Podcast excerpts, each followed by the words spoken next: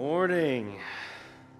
Lord, we pray that you would uh, create a burning in our soul, in our hearts uh, for you. God, we know that that does not come from ourselves. Holy Spirit, move in us, we pray. And take this time. In Jesus' name, we ask. Thank you that we can come to you, God, through your Son. Amen. Um, great to be here. It is so humbling, and I'm honored to be a part of NCF staff now as the youth director. Um, praise God. I love these students. Uh, I'm going to start off with a um, parable of Jesus in Luke 12. It says, The ground of a certain rich man yielded an abundant harvest. And he thought to himself, What shall I do? I have no place to share my to store my crops. Then he said, This is what I'll do. I'll tear down my barns and build bigger ones, and there I will store my surplus grain. I'll say to myself, You have plenty of grain laid up for many years. Take life easy, eat, drink, and be merry. This guy had it all, right?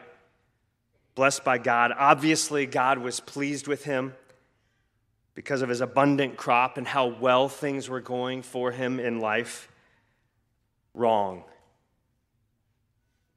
Verse 20, but God said to him, You fool, this very night your life will be demanded from you. Then who will get what you have prepared for yourself?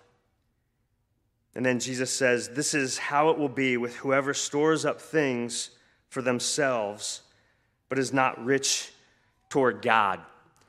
Jesus says, Be on your guard against all kinds of greed. Life does not consist in an abundance of possessions. And I think, uh, I mean, just merely living where we live in the land of plenty, uh, all of us, all of us need to take this seriously.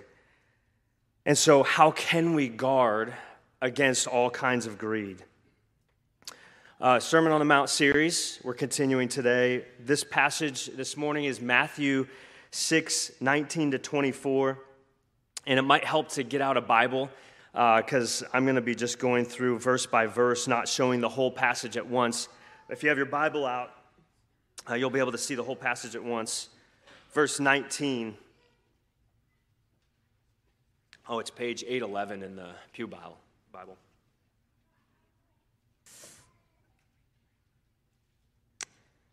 Verse 19 Do not store up for yourselves treasures on earth where moss and vermin or rust or worm destroy, and where thieves break in and steal. But store up for yourselves treasures in heaven, where moss and vermin do not destroy, and where thieves do not break in and steal. Yeah. We have uh, two commands here do not store up and store up. And what are we not storing up and storing up? We're storing, storing up and not storing up treasures, which are uh, simply valuables, things that are precious to us, uh, wealth. Do not focus uh, storing up those things on earth. Uh, one observation in this verse is that treasure on, work, on earth that we work so hard for uh, can be taken away. Uh, that's the emphasis here. I think of Proverbs 23 5 says, Cast but a glance at riches, and they are gone, for they will surely sprout wings and fly off to the sky like an eagle. Uh, part of that Greek definition word of uh, steal in verse 20 is to take away by stealth, which means taken away in secret so as not to draw attention. Before we know it, it's gone. Our valuables, treasures, earthly treasures will not last.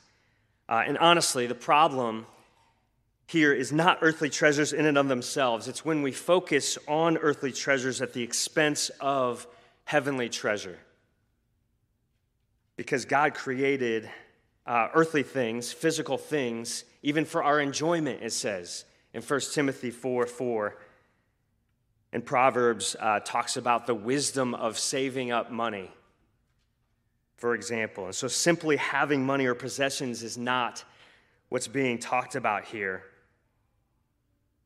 It's when, it's when they're taking the place of God in our life. It's when we're focused on them rather than God, which is uh, challenging because that means that it's not up to how much money we have or how many possessions we have. It's a heart, heart issue. It's not talking about those things, just simple having money and possessions. It's when we're going to money for security, for example, rather than God. Uh, it's when we're finding a sense of significance from our bank accounts or retirement uh, figures or status symbols rather than finding our significance in God. It's when we're gaining a sense of power and control over our lives, uh, thinking that we have that because of the money that we have, rather than acknowledging that God has all power over our lives and control and sovereignty. It's not in our hands. And one thing I like about these two verses, um, the first two verses, if you catch it in here, is that God is good. God is so good. He wants to bless us with treasures. And He knows we have a deep desire for that. Verse 19 and 20. And so He simply points us to the, to the right source of true treasure, the only source that will really satisfy this way that He's wired us to desire treasures. And that is with Him and in heaven, like He's so good. Verse 21 For where your treasure is, there your heart will be also. Um, Jesus is saying, Make no mistake. If you're just living for this life, fighting for financial security at the expense of others, stingy, not helping others, using your wealth and possessions to just have a good time, meanwhile, most of the world is suffering because of not having enough, then that's where your heart is. It's with yourself. It's not with God, it's not with others, it's with yourself. It doesn't matter if you go to church where your treasure is. In other words, what you treasure the most, that's where your heart is, it's not simply where your theology is, it's where your treasure is also. And I think one of the reasons Jesus is saying this is because we, in our sin, can disassociate these things. We can think, yeah, I treasure God the most, even when we treasure things on the earth the most. We can compartmentalize uh, live in that self deception. And that's what we have to watch out for. But Jesus says, no, if you treasure God most, it will show in how you use your earthly possessions. And you know that Greek for uh, heart in verse 21, uh, it's the deepest, most central part of us, which includes our thoughts and our thoughts, thought life. And so I just changed it a little bit. For where your treasure is, there your thoughts will be also. And I just had this uh, thought that the more possessions you have, uh, the more they can consume your thoughts, right? Repairs, um, main, maintaining them, keeping them clean, etc., etc., etc. You may be able to pay cash for something and think that you have it paid off, but you're wrong. It's not paid off. You'll have a lot more paying to do toward that purchase in the form of your thoughts, of your time, of your energy. And we ha- so we have to be careful because our thoughts are so fickle, our hearts are so fickle, we can start straying from the Lord so easily. And we only have a certain number of thoughts we can think in any given day. And so it only makes sense that if we accrue more and more possessions, then more and more of that limited number of thoughts per day are going to have to go to those things, which inevitably means less thought space for the Lord, His Word, prayer, less time for relationships, outreach, etc. Uh, and then there's this verse 22 to 23 section that's kind of interesting. I'll read it. The, the eye is the lamp of the body. if your eyes are healthy, your whole body will be full of light. But if your eyes are unhealthy, your whole body will be full of darkness. If then the light within you is darkness, how great is that darkness? And at first glance, uh, this is somewhat confusing because a lamp in a room gives light to the room so that our eyes can see. But then, you know, this is saying our, our eye is the lamp. And so I read this that helped a little bit. It says, according to a physiology prevalent in Greco Roman antiquity, the eyes do not function by allowing light to come in, but by allowing the body's own light to go out. The eye is the conduit or source of the light that makes sight possible. Jesus' assertion, your eye is the lamp of your body, thus expresses a commonly held view, identifying the eyes as sources of light insofar as they allow the body's light to go forth. In other words, our behaviors, uh, or for example, in this context, how we use our money, is the overflow of our heart. Where your treasure is, that's where your heart is. Verse 24 No one can serve two masters. Either you will hate the one and love the other, or you will be devoted to the one and despise the other. You cannot serve both God and money. And, and, and, once again, I think why Jesus is saying this is that we tend to think we can serve both God and other things, in this case, money. Jesus is very clear, though. He doesn't say you'll get distracted by the one from the other. He says you'll love the one and hate hate the other. And this is a very black and white way to put it because he's trying to teach a point and teach the seriousness of divided loyalty. Um, because we usually don't treat it that seriously, especially if we're convinced that we are, you know, half serving God and half struggling with something else. We don't treat that very seriously. We tend to think, you know, well, at least I'm half serving God, right? But no, God is a jealous God. We see that in His Word. One place is Exodus 23 You shall have no other gods before me. And here's the thing about jealousy, though there, there's a good jealousy and a bad jealousy. God the Father's jealousy doesn't stem from insecurity like it does usually with people. God doesn't need us to worship Him in order for Him to have a sense of self worth, for example. People, um, we struggle with that. God doesn't. I remember in high school getting so jealous uh, with my girlfriend before I knew Christ if she was talking to another guy, and I'd have that terrible feeling. I mean, it's, it's such an awful feeling jealousy. The jealousy born out of insecurity, it eats away at, at you from within. And that is man's jealousy. God's jealousy is more like this it's like a father whose child is being enticed by someone that the father knows does not have good intentions for their child. And so the father is going to have a jealousy for their child, not out of personal insecurity, but out of compassion and concern.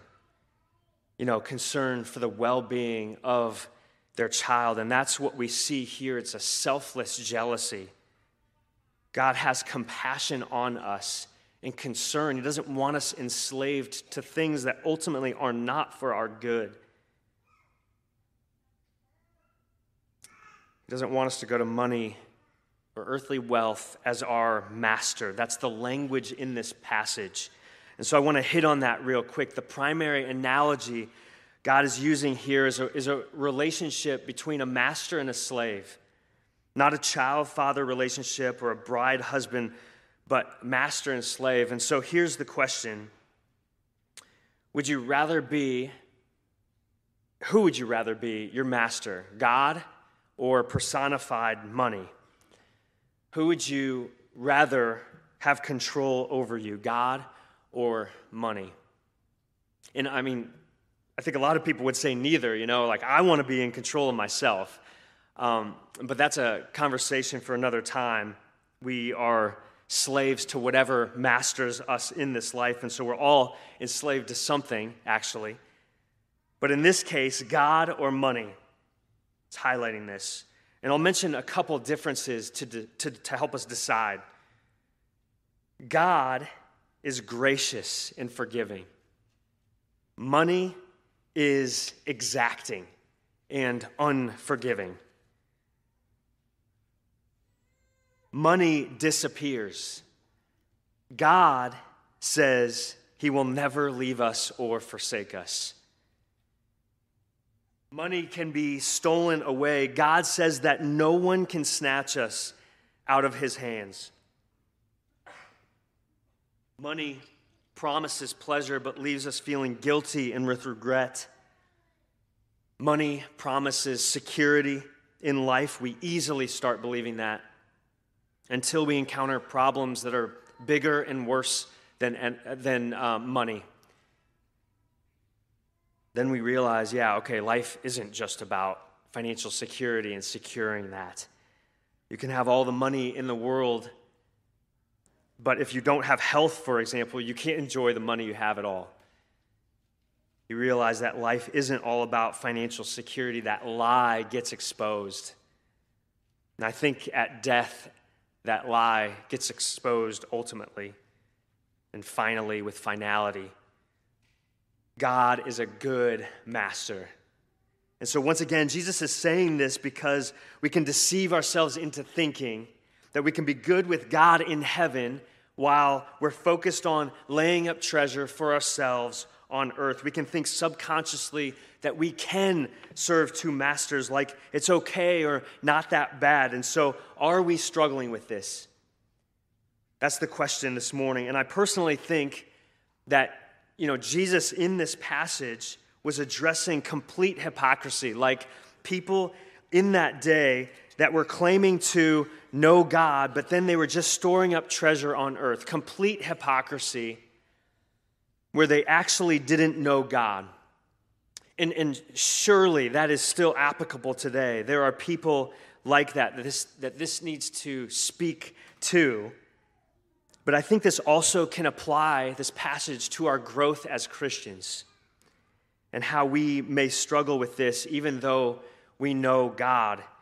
And so, are we struggling with this? And, and here's a thought, hopefully not too confusing, uh, regarding the slave master analogy.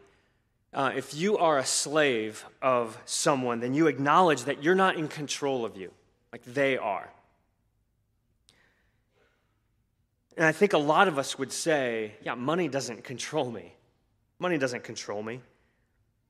But this is just what I thought about.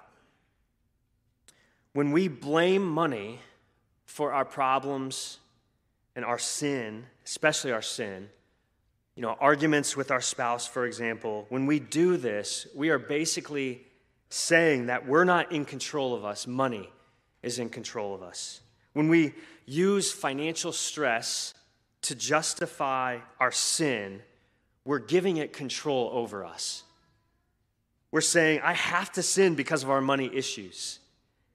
I had to fudge the books because money is tight and I'm providing for my family. Or it was, just, it was justified that I sort of cheated on my taxes because money is tight. Or I have to be dominated by worry all the time because we might not have enough money.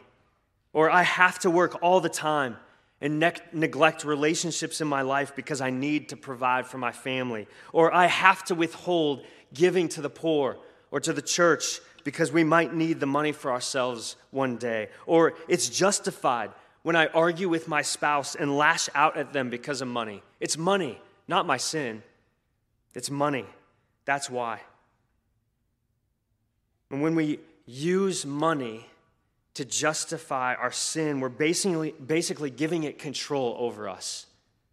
We're admitting to being its slave. And so we operate like my attitude has to reflect the state of my finances. I just can't help it.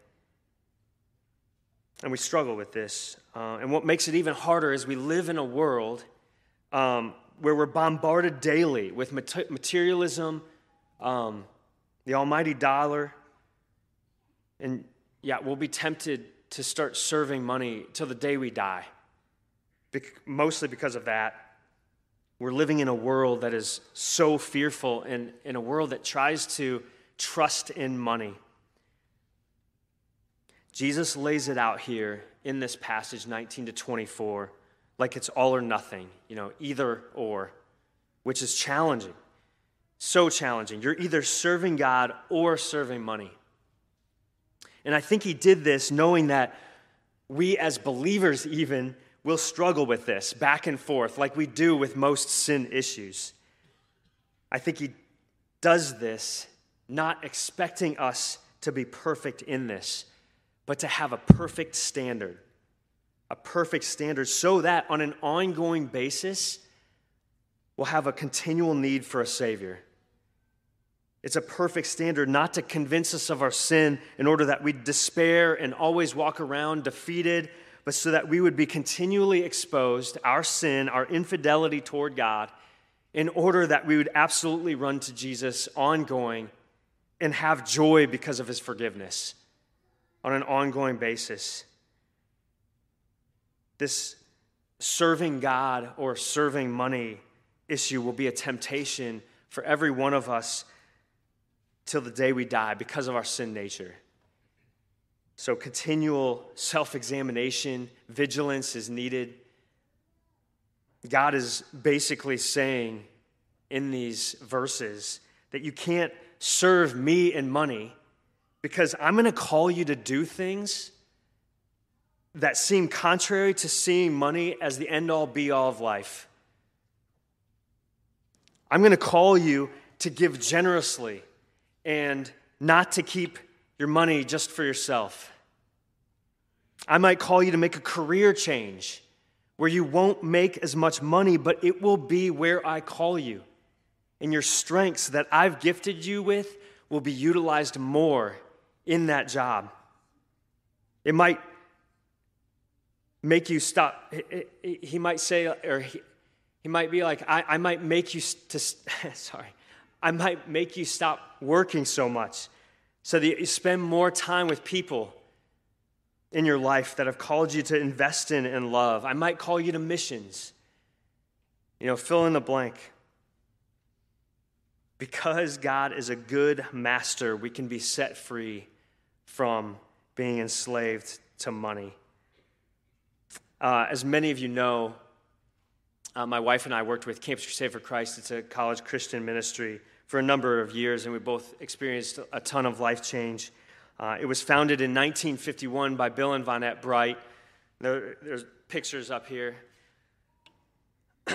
Bill and Vonette uh, could have gone down the, the road easily of you know, serving money and building a personal kingdom of earthly treasure. Uh, in 1951, when they began Campus Crusade, uh, Bill had a specialty food business in Hollywood. He was involved in two other business ventures. He was um, Vonette was teaching in the Los Angeles school system. They were well on their way to being set. But instead, because of a heavy prompting by God, uh, they gave it all up uh, because of an overwhelming burden to see the gospel go to every tongue, tribe, and nation. And so he gave up his businesses, sold them. She quit teaching in order to reach college students and mobilize them to go to the world. Um, they gave up a wealthy, wealthy life and surrendered everything. Even at one point, later in their career, they gave away their whole accrued retirement pension to start a school in Moscow to train and mobilize Russians for the Great Commission. Uh, there was a need and he was trying to find donors and he couldn't. And so he funded it all with every, every, secu- with every earthly security that they had have. They said, God, I give you my all. And the joy that you have when you do that, may we not miss out on that joy by just holding so tightly onto these earthly counterfeit securities. Heavenly treasure was way important than earthly treasure to Bill and Vonette, and they modeled it so well. In a book about the Brights, it says people frequently asked Bill what they could pray for in his life, and his answer never changed. And, and interestingly enough, uh, you know, with as vision minded and as passionate as he was, his biggest prayer request wasn't that the world would be reached with Cru or that Cru would turn millions to Christ, although I'm sure those were some of his prayer requests. But his prayer request that he told people was this Pray that I never lose my first love. That was his number one prayer request. And I think it was such because he was tempted. You know, we are all tempted to replace God, a good, good master, a good God, with things that ultimately will just enslave. And Bill Bright didn't lose his first love. Uh, lying on his deathbed in 2003, he penned his last book called The Journey Home, finishing with joy. And as he experienced the nearness of death, he was able to write with unswerving confidence this. He wrote, Four realities are more clear than ever God is real, His promises are true. Life is an exciting, though brief, adventure. Brief. And heaven is our home. And he says that it's an exciting adventure because he gave it all to the Lord. And when you give it all to the Lord, it's exciting because you see the Lord provide in ways you would have never thought. And I want to live that way for the rest of my life. May we not foolishly come under the enslavement of earthly treasure, but instead remain in our first love and let Him have authority over our treasure and by the way, you know, Bill and Vonette were provided for to the day they died, even though they gave it all. Let me pray. God, um, we long to be able to say these things or even say what Paul said that at the end that we have fought the good fight of faith, when we finished the race. Lord, help us to persevere. God, help us you're so good. And, and we exchange you for enslaving things all the time. And we confess that to you. We confess that to you this morning. And so, even as we take communion, Lord, let it be a reminder that it's not up to us being perfect in loving you and being faithful to you, but it's about your Son breaking his body and shedding his blood for us. Thank you for providing full assurance of our salvation. And so remind us of that this morning as we remember you in communion. In Jesus' name we pray. Amen.